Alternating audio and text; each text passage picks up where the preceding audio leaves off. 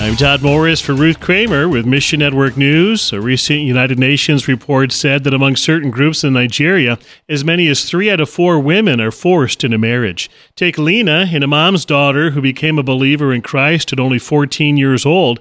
Because of her faith, Lena survived domestic abuse, forced marriage, and sexual assault, and now she plans on going back to her hometown to share the gospel.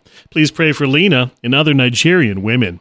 In the Southeast Asian country of Laos, Christians risk much to follow Jesus. Joe Handley with Asian Access says dozens of Christian leaders have seen their homes and churches torn down.